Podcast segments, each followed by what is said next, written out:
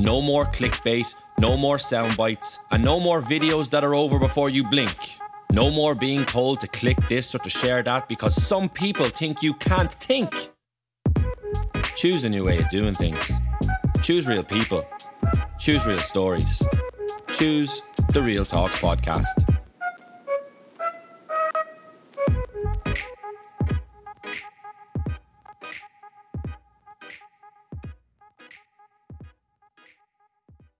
Eamon McGee was part of a renowned Donegal defence that brought the Sam Maguire Trophy home to the hills of Donegal for the first time in 20 years. However, while the team was being transformed on the field, Eamon too was also overseeing vital changes in his personal life. During this week's podcast, he talks about difficult spells as he had to learn to deal with anxiety, panic attacks, and a relationship with alcohol that resulted in him needing help and support. Having hung up his boots last year, the Gweedore man is extremely proud of his career with Donegal, and while there may be some regrets, there is no doubt that he is now better equipped to live and maintain a balanced lifestyle as he makes that transition into retirement from intercounty football.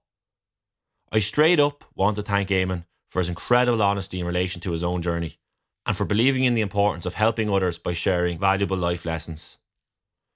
This podcast is brought to you thanks to the support of Kelly Bradshaw Dalton, who for over 20 years have been successfully selling, renting, and managing property in the Greater Dublin area. Be sure to check out their website at kbd.ie. That's kbd.ie. My name is Alan O'Mara, and you are listening to episode 6 of the Real Talks podcast. Well, Eamon McGee is named now at centre half forward uh, for Martin McElhinney. Well, he's not going to play there, we know that. He's the sort of man that if you were involved in a bit of a row outside the chipper on a Saturday night, you could, you wouldn't mind him and Neil being around because I think they and certainly presume would sort doesn't get out. involved in things well, like no, that. no, no. Joe He- he's a man for the big day and a man for the big game. And I think that Donegal having the McGees and their defensive setup are a much better team. 재밌는 게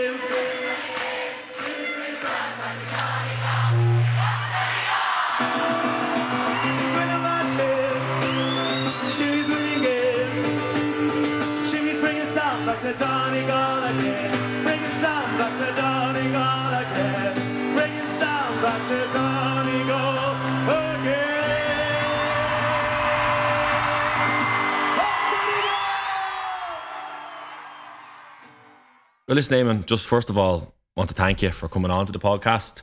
I think you've been listening to a few over the last couple of weeks, and we've had a, been really fortunate to have great variety of characters, great individuals, different counties, different levels. Um, and there was there was two big reasons why your name came to mind and why I really wanted to get you onto the podcast. And one was actually to get a good solid defender in the mix there. A lot of them have been the the boys won't mind me admitting Yeah, the, always the forwards the, get- flashy forwards.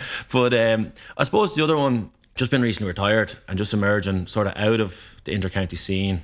Because I think a lot of the, uh, the lads over the previous couple of weeks have all touched upon trying to find balance and different things when you're in it. And I think I'll just start off the first question with how has life been since you stepped outside of that bubble and, and how and how are you now?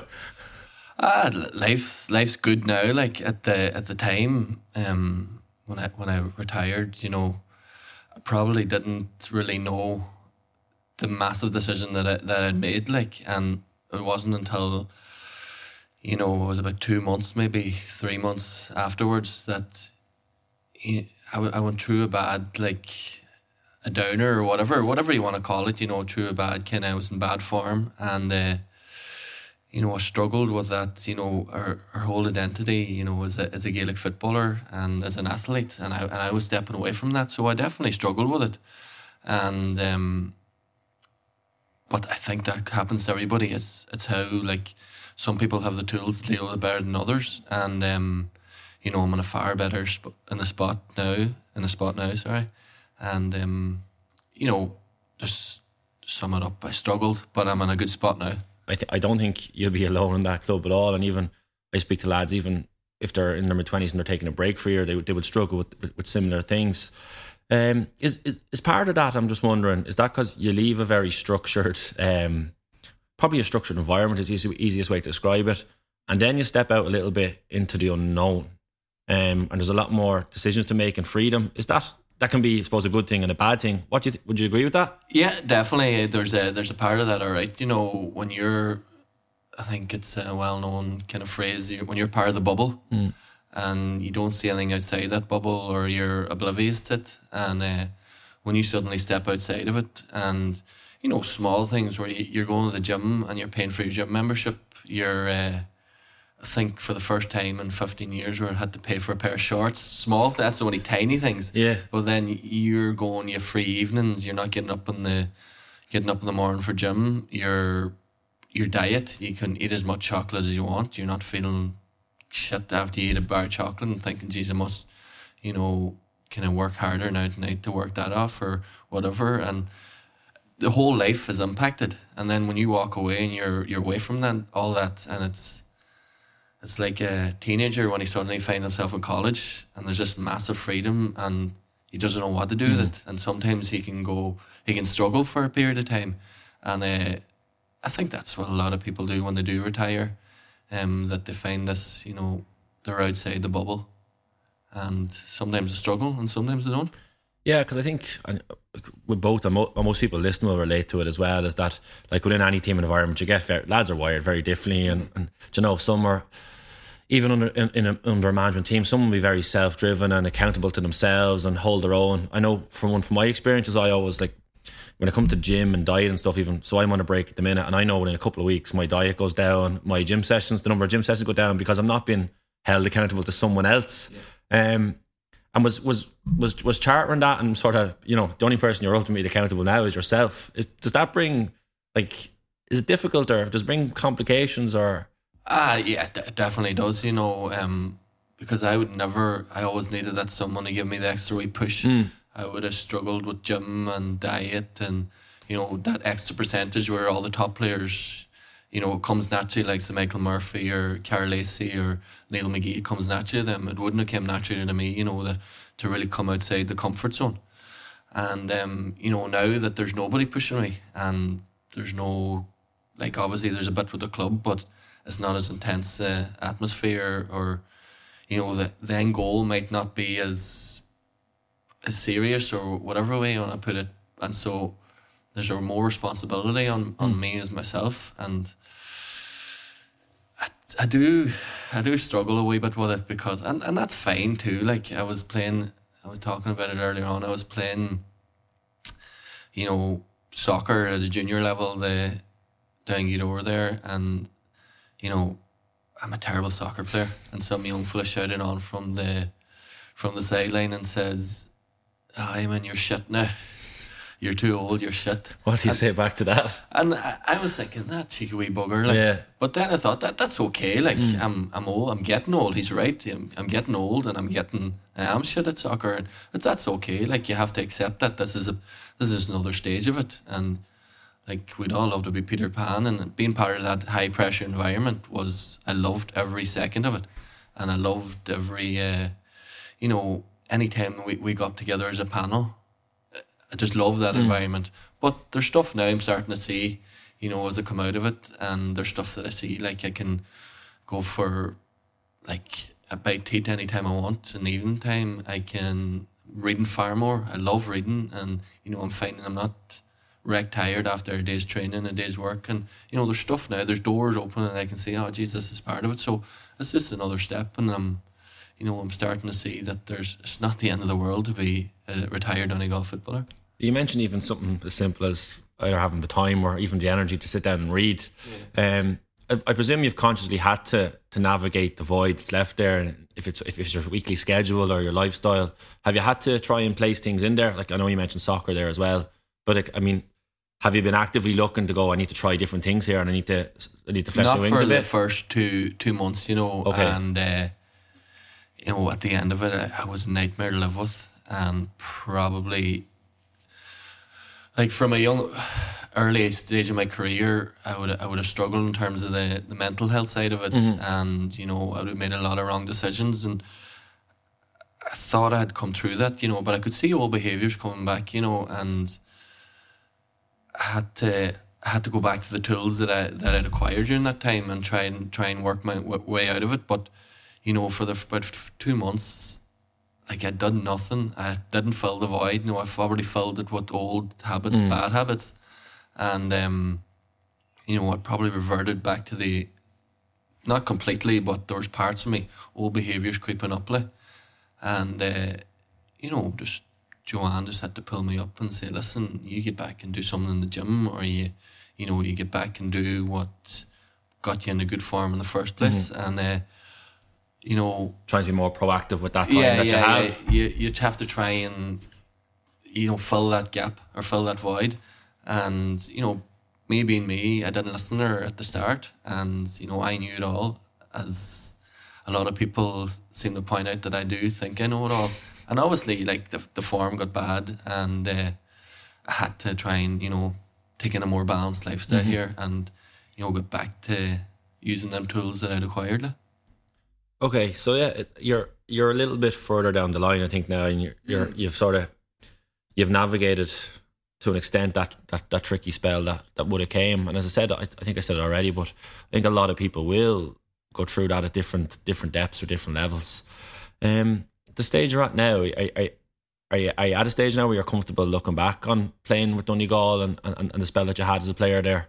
Ah, yeah, I'm, I'm comfortable. My decision has taken me a while now. I'm comfortable with the decision I made. And when I look back, eh, um, obviously there'll be regrets. I don't fully buy into this, you know, go through life without any regrets. This is how you deal with them regrets, whether they keep you up at night. And in this last, in this last while, like the my career with Donegal, I do have regrets, but they're not going to keep me up at night. I'll be able to put the head down the pillow while sleep and I'll say, yeah, I gave it all. I gave it a blast. And uh, the times I didn't, that was just part of it too. The, you know, it was all part of the learning curve. And uh, there's not a lot I can do about it now. That I regret that I didn't buy into the whole, you know, pre Jim McGuinness era. We didn't know how to, but Jim showed showed us the way. And I regret that there was a few years there that you know we squandered a lot of talent and a lot of, you know, the gifts we we had. And um, but like I'll still sleep at night. I'll still uh, look back in my Donegal career with fondness and with pride too, and some some of the best times in my life. And uh, you know, it's just part of it. Like we have regrets, but it's it's how it's how we deal with them. Like. Yeah, would you see sort of a if it, it not just your own sort of career, but in around the, the time spell, and you've touched upon it there before Jim and after Jim. Do you see a bit of a split in, in how you went about it and how you focused on it? Ah, massive, massive there? split. Yeah. Um, you know how we looked at ourselves as you know, GAA players, or how we conducted ourselves as GAA players, both on and off the field, was uh, it was just night and day. You know, um, people talked about why did you not do it before? Like, but we we didn't know any other way. This was this was passed on to us. This is the way. Was it it cul- is the culture? the culture. Yeah. That's what the culture was, and um, you know when Jim Jim McGuinness came in, initially, you know you're there. He's on about one All Ireland's, and you're there. I, I've heard all this before. I've heard it with three different managers, and you know people have talked about one All Ireland. So I was very very skeptical of him, and you know me and Jim didn't. He dropped me from the panel for the first few months because. Uh, from my initial meeting with him, I says, "Geez, I'm away for a few pints here," and he got word of it, and he says, "I don't need this. This is it. This is the old Donegal. This is not the Donegal that I want to be part of." So he dropped me, and thankfully he asked me back now. But uh, from the Donegal team that I pre Jim to the Donegal team that I ended up with are two totally different animals. Um, it's just it's it's hard to explain until you experience it now. But it's just it's basically night and day. It's just polar opposites of each other. Like. Yeah, because I was like, I was, I was reading up on yourself last night and was doing my digging around online and just, just to remind myself of sort of your career as well. And obviously, because in, in my mind, as, as, as a young player, I came through, probably started playing, was involved in the senior panel in 2011, and sort of from that moment, from that year on, I would have just seen you as this Mister Dependable, real, real rock at the back of a Donegal defence that really became, became famous in the game. But I think, I don't, I don't think, I don't think you mind me saying this, but I don't think I had that. That was my perception of you. But would it be fair to say that you weren't always Mister Dependable before that yourself? Oh, jeez, I don't think you needed a sports uh, degree or a sports psychology degree, as Jim had, to know that day. And um, Because I think you so you make your debut in 2004. Is that right? Yeah, 2004 joined the squad 2003 and uh, first against Antrim in 2004 mm. right? Eh? and I, I wouldn't have made my debut like I was in at a young enough age and I was a good player. Like there was mm. never any doubt about that and I got three or four chances with different managers and I wouldn't have been asked back if I was a shit player. Like. and so I, I knew that I had a had ability and I had potential and I- I think I don't want to sound vain or you know cocky here, but like I had the potential to actually be at a level of you know Michael Murphy or Karl Lacey or Neil McGee, but because you know I messed about in them first few years, I was I'm never able to got to that level, and you know there's a probably a tier above that, and I don't want to sound cocky when I say that, but that's just how I see it. People might Well, makes perfect sense. dis- disagree with you um, or disagree with me. But uh, and that's just part of it too. Like I'm not gonna lie awake. As it says, I'm not gonna lie awake at night thinking about that there. And uh, but no, there was definitely a stage through the the naughties that I was renowned more as a partier and uh, than a footballer. And you know maybe throwing two or three game good games a year. The rest of them were just average enough and. That was uh, that was part of my journey, like.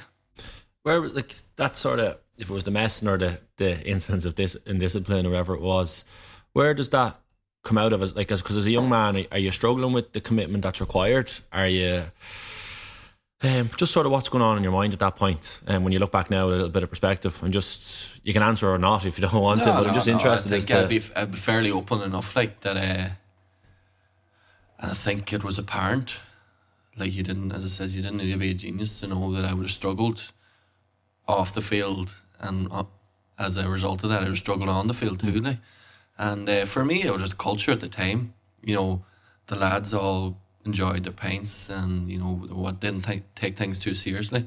So it suited me, but none of the lads like suffered from anxiety ta- attacks or Okay.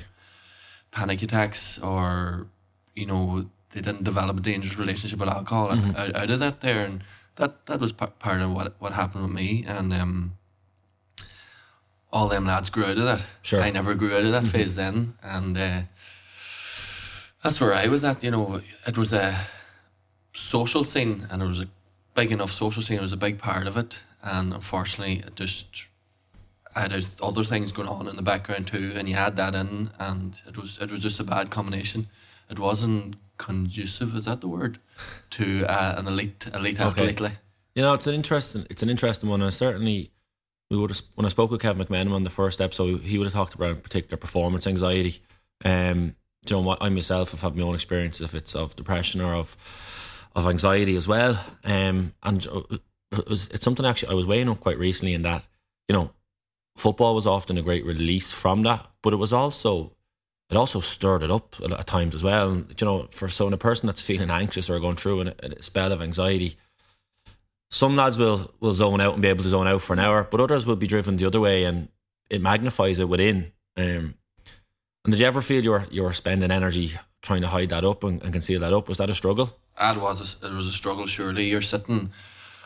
For me, buses was a big one, and I'm uh, sitting on the bus and just sweating, and you know, on the way to a game a, or- a yeah. game, or Yeah. you know, coming on the way to college or something. Okay. And you're you're trying to you don't want anybody else to know, and you you're jittery, and it was a wide struggle to to hide it, and you know, I think I did a good enough job of, hiding it and co- covering up to my credit because it, it was bloody tight going. Like it was, you know, you're thinking you're going to die or you're going to have a heart Hmm. attack on a, on a bus, and it's it's tight stuff. Like Yeah, to it just again, it's just something I've, I've thought about like when because I, I I've had moments like that as well. You're, if you're on the when you say the buses there, I remember one, going to one game and just getting this wave after wave of anxiety. I'm on the way to the game, like a bit of a niggle in my groin. Then I'm thinking like like I can't play. I can't, I can't, like I literally I can't play. I can't do this. And then I was just lucky. I remember one- on that day, like after ten minutes, it just relaxed and it went away.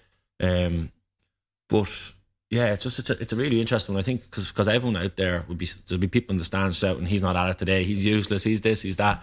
And sometimes people just just never stop to think, you know. Um, and when I was looking at it, um, so Donegal to, to bring it on up in 2000, 2010, um, Donegal have a low ebb of a championship. Um, there's two defeats. It's to Armagh the qualifiers and to Down in Ulster.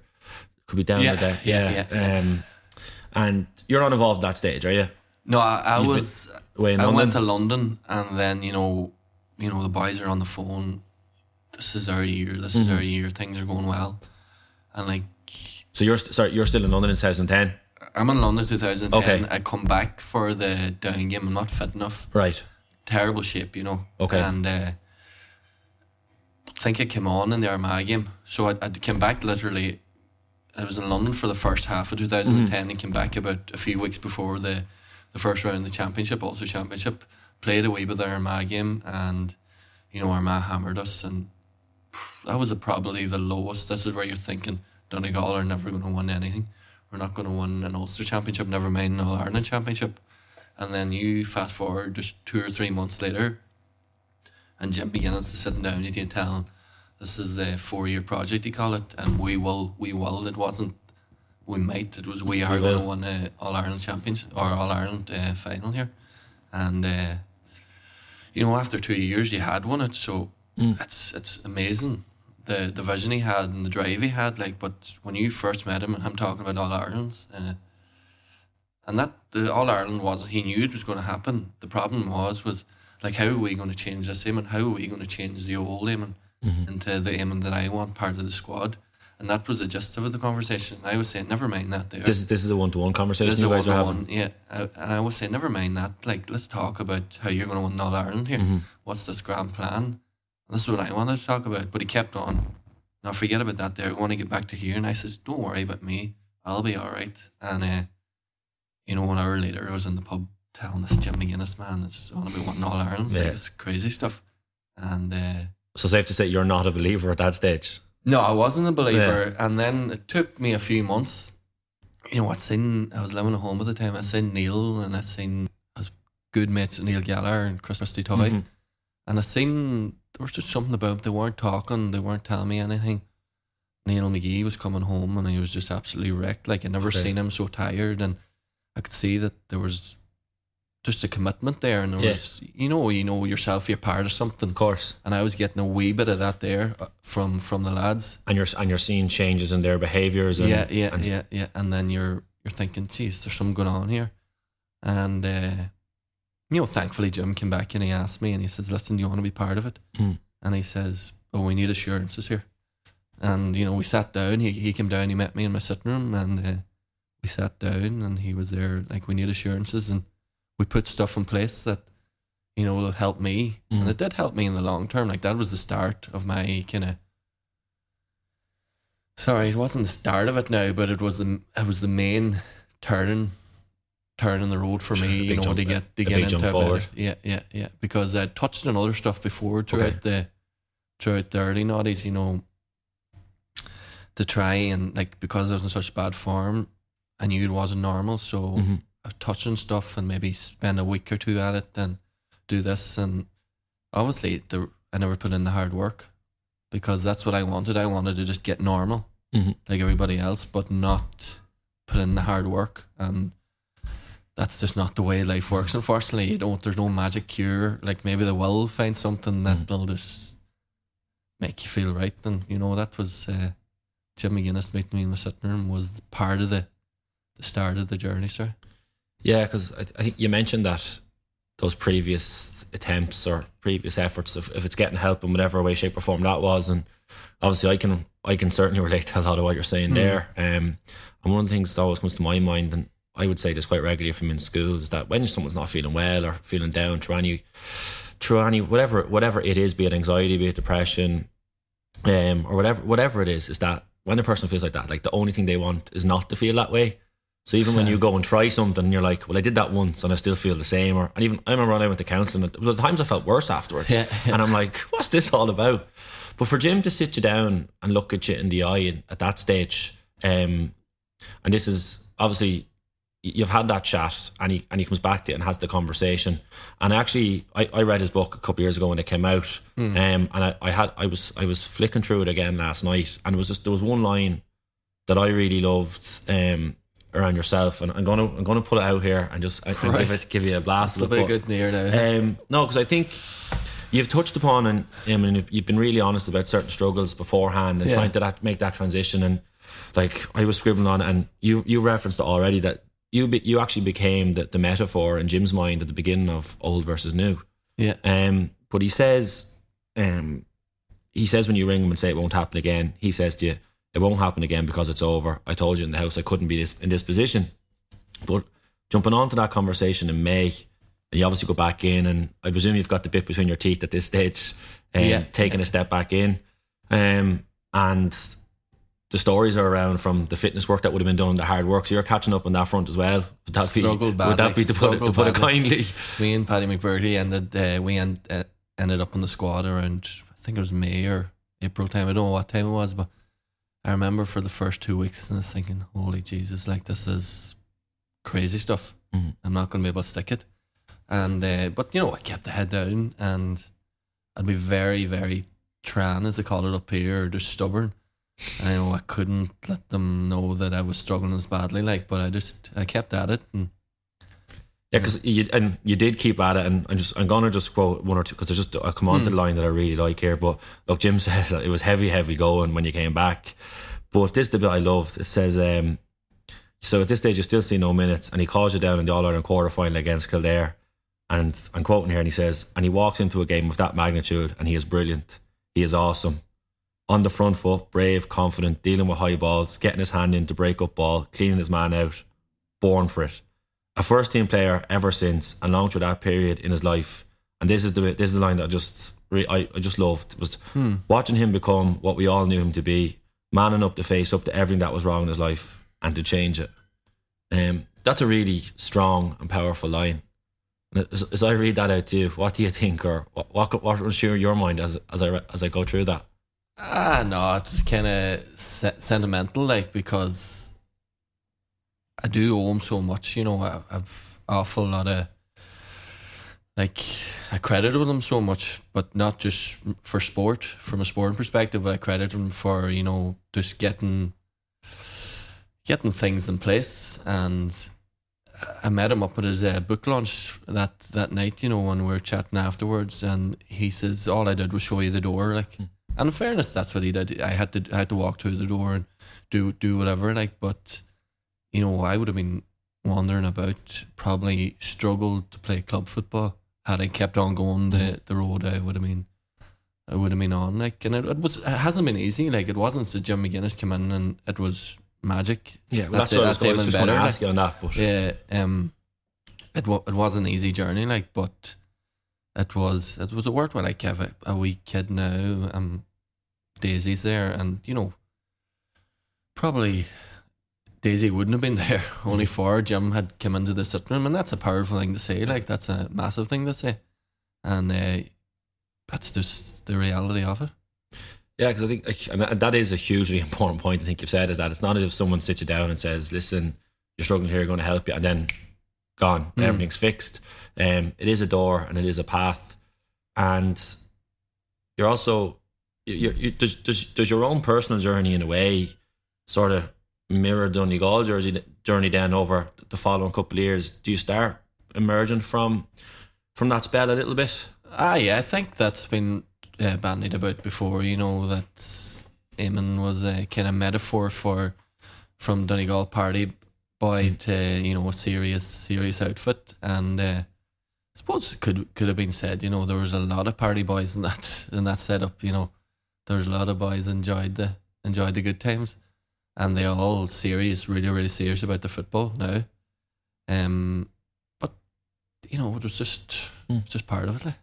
Actually, so going back to that, uh, so Jim calls you down in the Kildare game, Yeah. and, and you get you get fired in in Croke Park, um, and you've obviously like, and I, I've no doubt about it that you had to you slogged and you dogged for that for those two or three months before that after coming back in, Yeah. um, and I, I remember that game because I, I was actually working at. I was in Croker at the time. It was an absolute, it was a belter, Mm. Ah, like, um, game, huh? and then from that to go into the Dublin game, which is for a whole different variety of reasons, is a real monumental game, and in the whole in the whole evolution of Gaelic football, really. And even though you lose that game, is has Jim's talk gone from being look we're going to do this to now you're walk like after you get over the actual defeat does the does the idea of winning All Ireland now seem a lot more real? I suppose that's the question that I'm asking.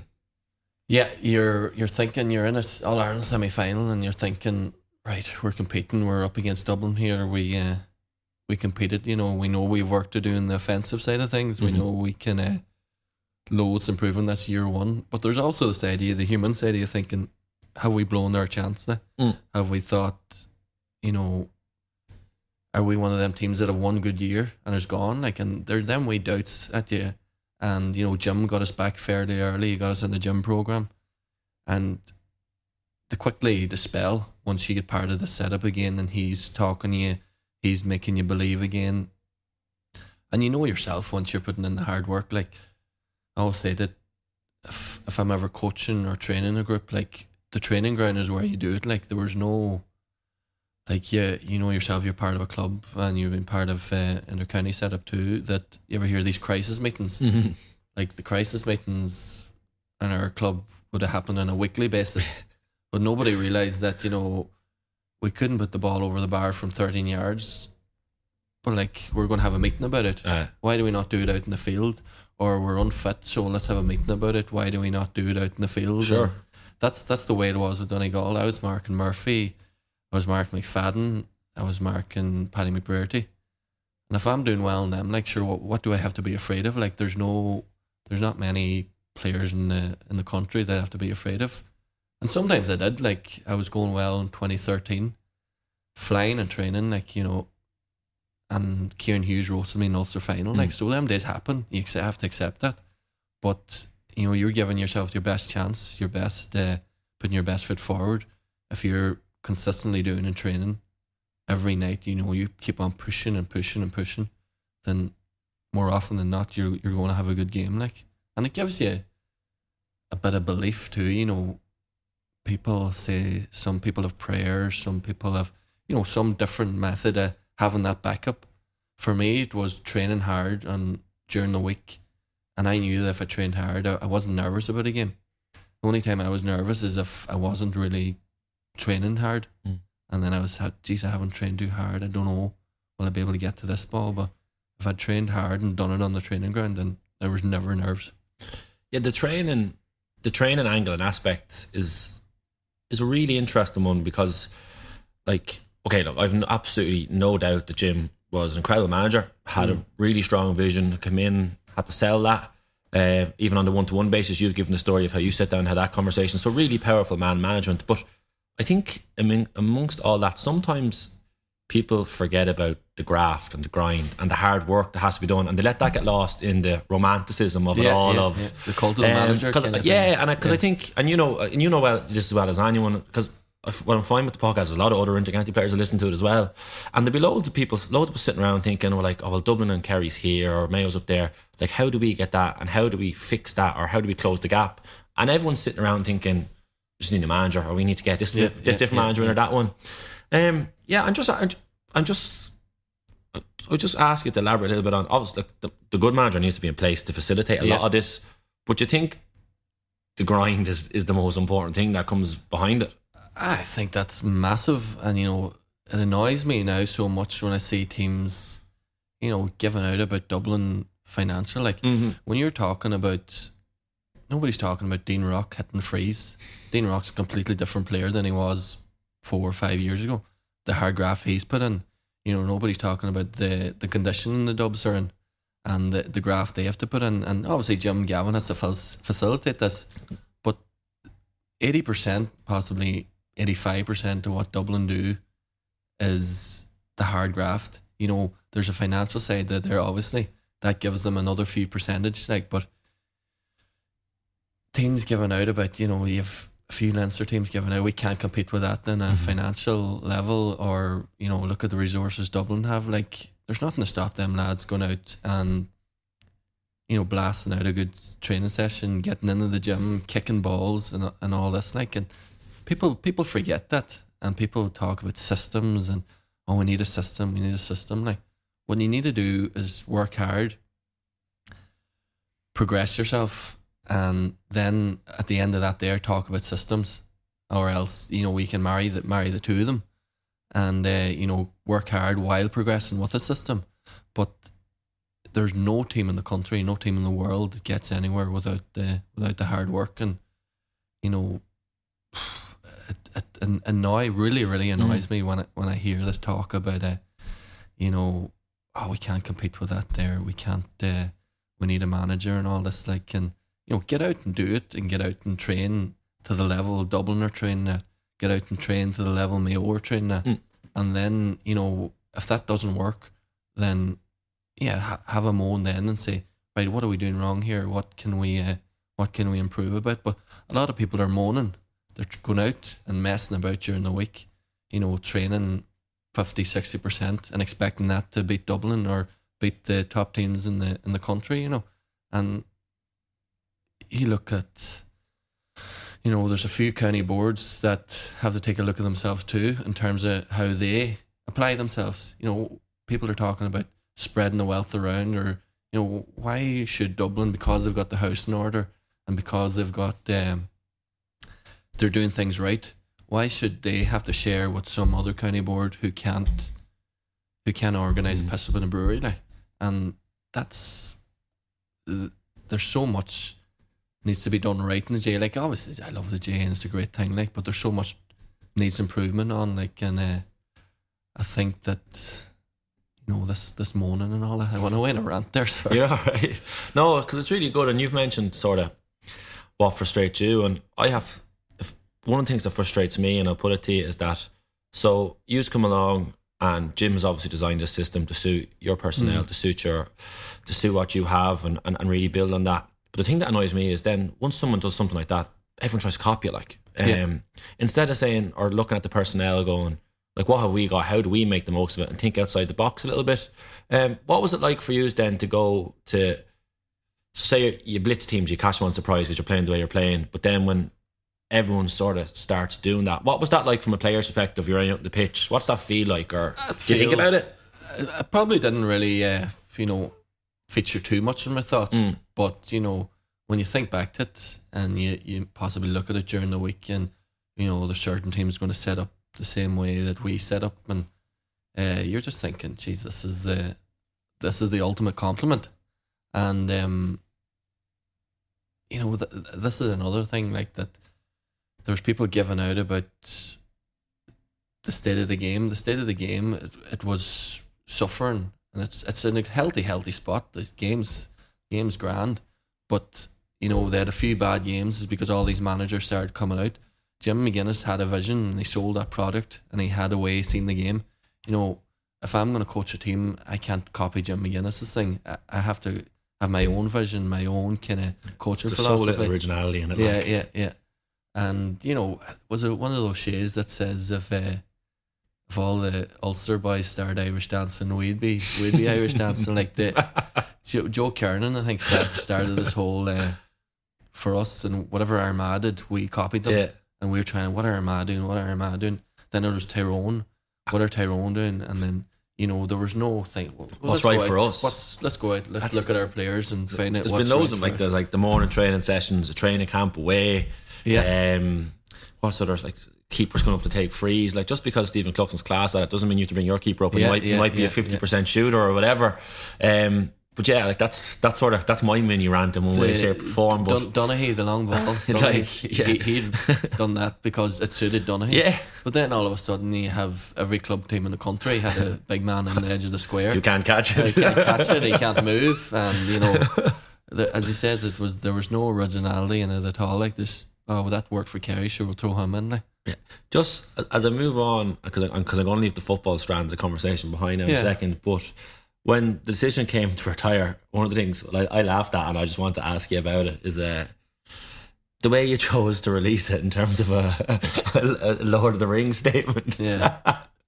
what was going on in your head as you said that, or where did that come from?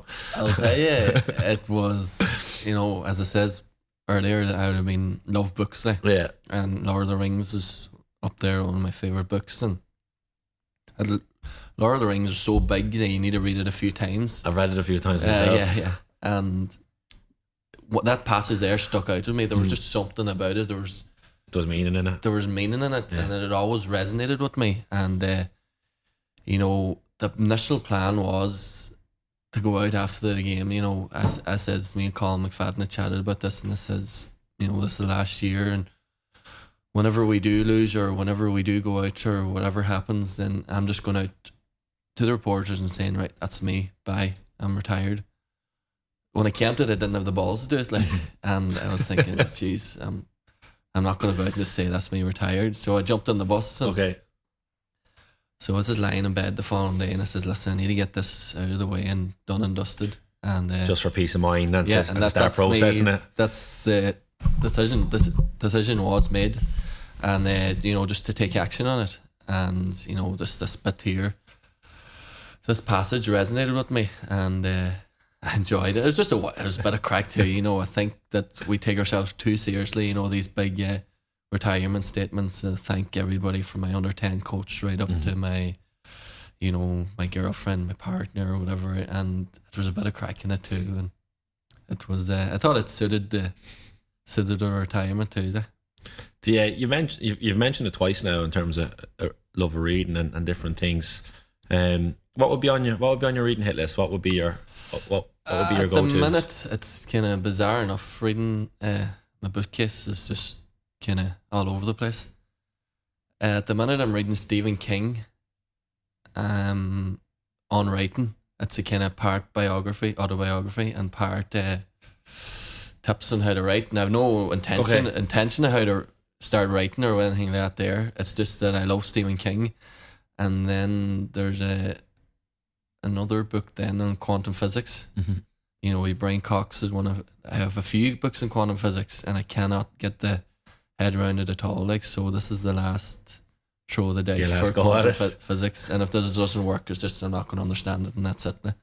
You know, I love it because I was even. I, I, I think I've brought this up before, but I was a kid. I was a mad reader as well. Like I'm a mad Lord of the Rings, Harry Potter, all Yeah. that stuff. And uh, actually, for some reason, when I start playing football or start getting sort of successful football, I, I sort of buried that side to me. Um, Mm.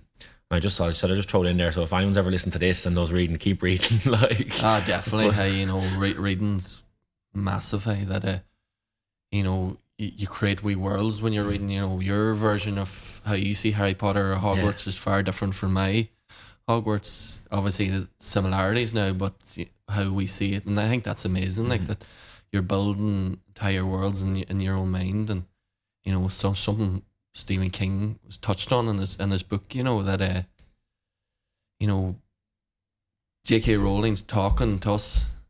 She's not using her lips or anything. She's talking to us. It's telep- tele- Mm. telepathy. And she's going to talk to some kid in a hundred years, and he's going to have a vision of Hogwarts. Will have similarities, but it's it's different. You know, if that Yeah. makes any sense. yeah. You know, I think there's some wide powerful about that. And completely.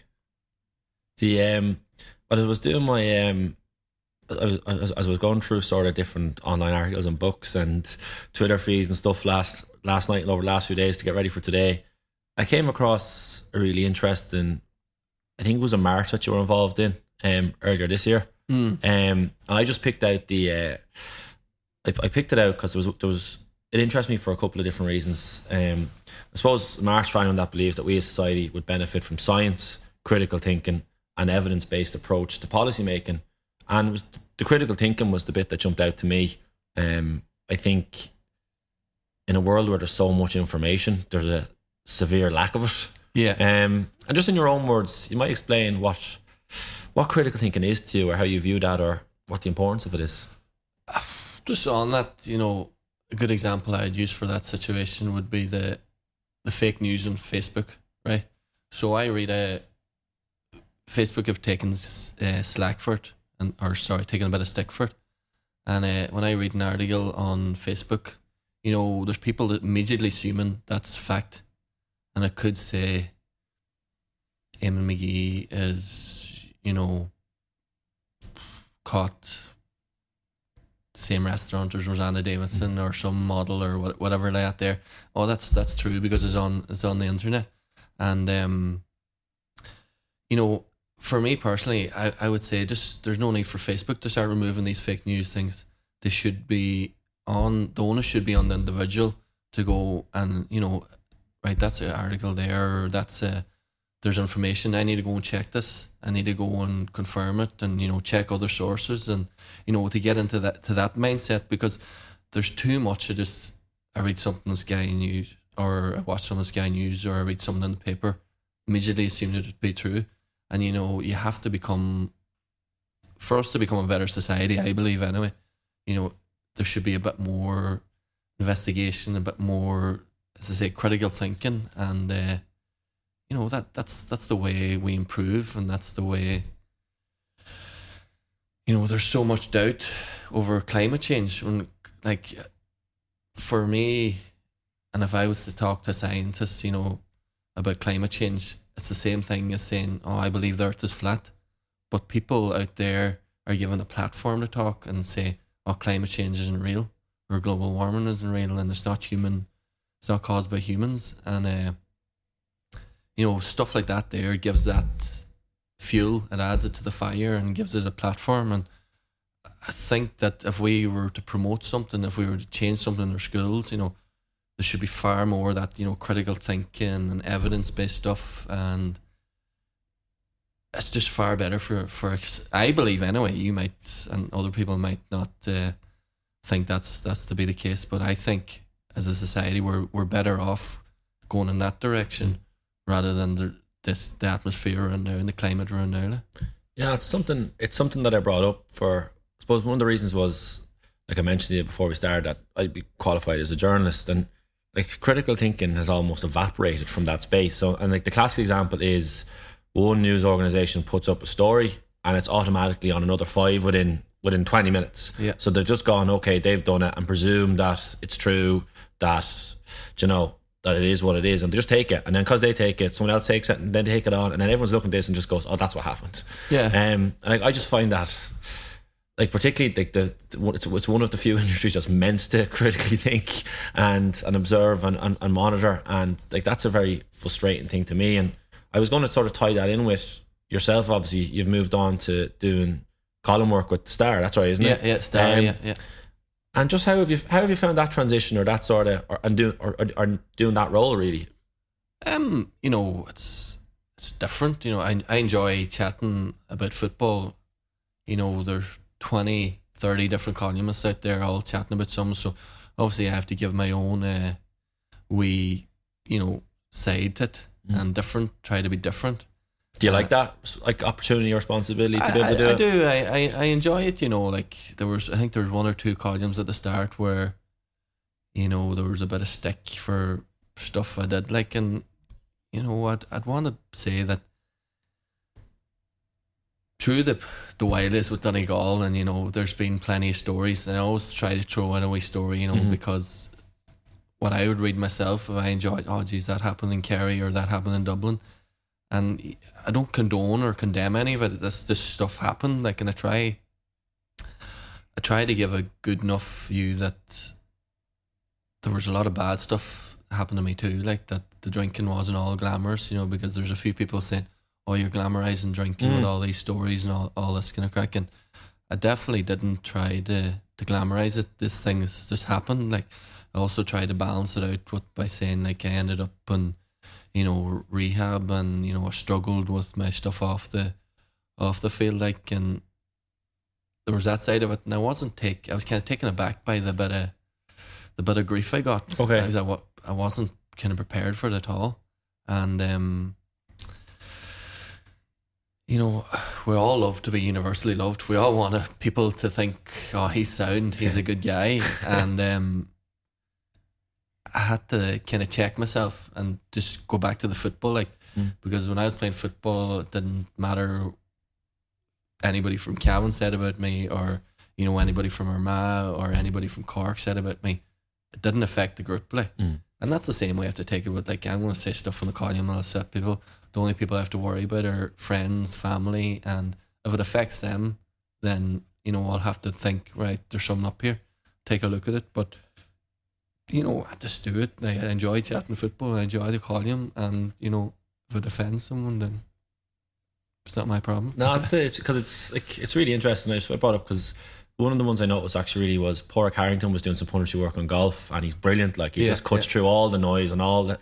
There was there was one clip he was talking about someone's swing, and he was sort of analysing. He was like, "Yeah, sort of nice player, but like it doesn't have the mental strength to win that." And, like and Yeah, just boom, cut through it. Like I love that too, yeah, but, but like there's just not like there's just not enough of that in the world. I don't think. Um, and you touched like if it's some of the societal issues, and actually one of the things I was going to ask you about was around sort of sort of relationship, I suppose, between.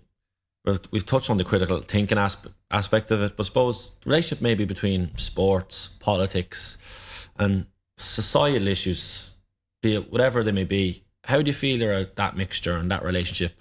Do you see one?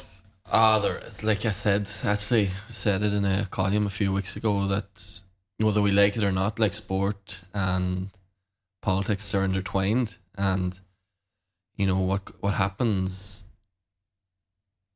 in today's society, and inevitably, you know, ends up getting involved in sport and then politics, and it's just it's just part of the process. Like there's there's so because uh, they're so intertwined. It's just it's going to happen. It's just how you accept accept it and how you you know you, you, you deal with it. That you know there's people part of the, squ- the squad I was with Donegal and they were polar opposites in terms of ideologies and politics and all that. Like, but I, I would have got on with them. Hmm.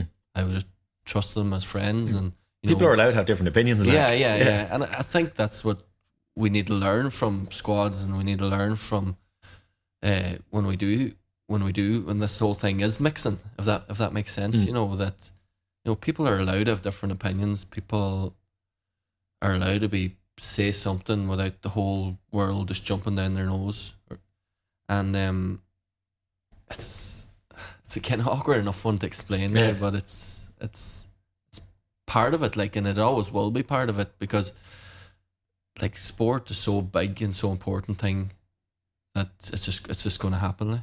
Yeah, and I think I suppose one of the other reasons I think is as, as sports people we also have a voice that people are probably at times more willing to listen to. Um, because come back to you are sort of respected, or if you are liked or, or disliked for what you do on the field, but people will, regardless of, of the perception of, of playing, I think they will tend to to hear it. Um, because I remember back 2015, you got involved with the the yes side vote Yeah, on, the, yeah, on the yeah. referendum, didn't you? And because I remember seeing it because I I did as well. Um, I remember someone asked me, someone approached me and asked me would I do an article about it, and I said, yeah, of course I will. Um, or on, on the the vote yes side, and I think well, lots of lads were involved. Yours, yours, you you were the only one I saw actually put out a thing saying like, yeah, okay. Um, not that no one else did, but I remember seeing a written article about it. That's basically Yeah. what I'm saying. I'm not saying other people didn't. Um, what just out of interest, what where did that come from, or that inspiration to do that, or inspiration might be the right word, but the rationale? Um, I tell you, it was simple enough rationale. I would have known a fella from the school, and uh, he was gay, and he was part of whatever I think it was the the Donegal branch. Okay. and uh, he just gave me a text and says, "Do you want to take part in the launch?" Like, and uh, be honest with you, I was very, very ignorant, like to the whole. You know, I thought we'd move past that stage and move past, you know, judging people and their sexuality. Um, and then I did the launch, and within a few days, there was this big furore. Yeah, you got slack for it. I got away. I got away with everything. Yeah, and Rory Carroll, Rory Carroll did a bit too, and he never got anything. I was thinking, what's wrong with these? guys? and uh, you know, I was getting letters to the house saying that Really? you're, you're going to hell. Um, Are you serious? yeah, there's some letter. It was showed a column of some priest who had died, and he had visited hell, Okay. and he says, "This is where you are going, and you are leading the people of Ireland to this place, and uh, you know you are a good person, but pull back, and you know." Okay. you can save yourself and all, all this stuff. I What's going through your head when you get that? Like, I was laughing at about it, and it was kind of a, it was a badge honor for all the lads. Look at this, look at this, boys. I've I've got hit mail, and uh, you know there were there were stuff going on too that I was called out on the on the pulpit. In, in McGee was this was a local Mm. local mass, and you know some of my I wouldn't be holy myself now, but some of my friends and some of my neighbours are, are very holy. And, you know, they're sitting at the Mass and they're thinking, in McGee has been called out here. and it leaves them in a conflicted, Mm. left them in a conflicted uh, situation.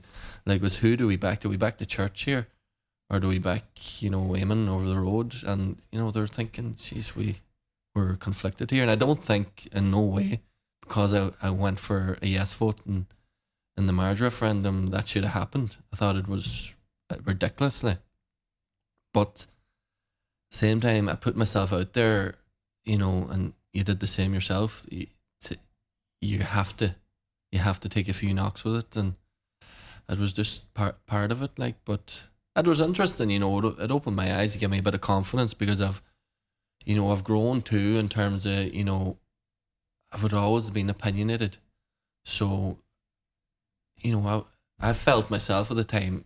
People might disagree with it too that I was making a difference. I was uh, helping out, and it was a good mm. feeling. Like, Yeah. I like that. I like that. That fact that I, you know, when I retired, somebody from loveliest, loveliest letter too, like just to balance it out with the thing that said I was going to hell. The this fella from Waterford, I think it is, and he I don't even remember the name, but he says, "Listen, all the best, quick letter, all the best in your retirement." I just wanted to say, my son who's gay really took a lot from you, you, you know, giving your message and you know your particular message because I think there's one of the flyers are going around that says that if I'm if I'm lucky enough to have a a daughter or son and they turn out to be gay, then I'd like them to be able to marry. And you know, he said that resonated with him, and I was ten foot tall when I read that letter, and uh, Imagine so.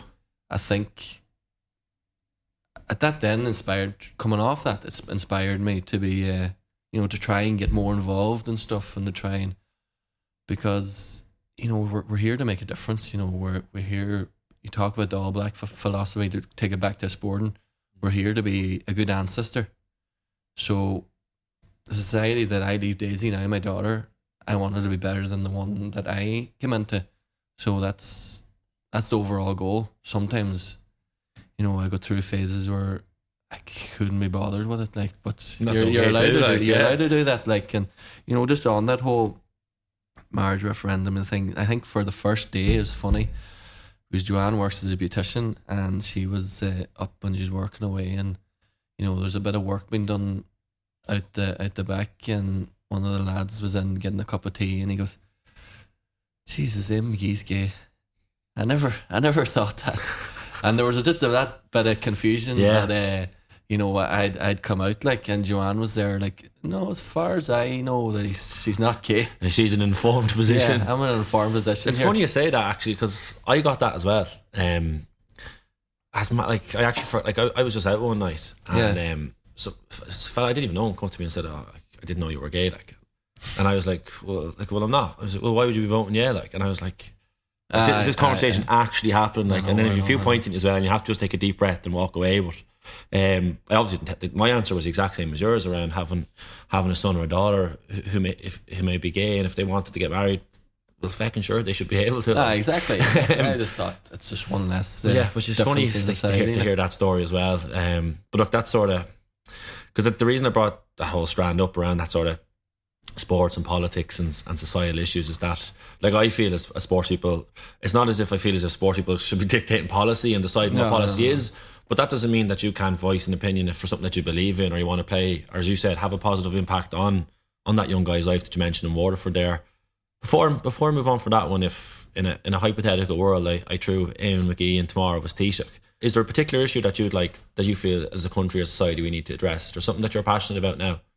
Something I'm passionate about now is probably just going back to that whole, you know, critical thinking, evidence based, you know, move, moving forward as a society. I think that should be brought into, you know, every aspect of society and how we how we go forward.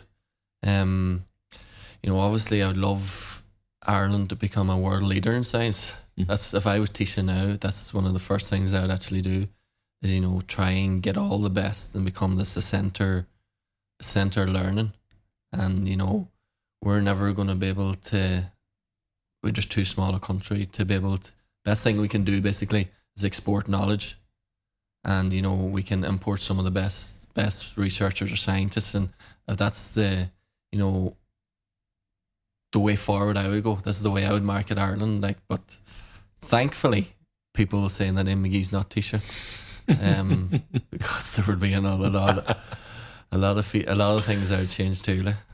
Um, sticking sticking with science there for a moment because I know you're studying science at the minute.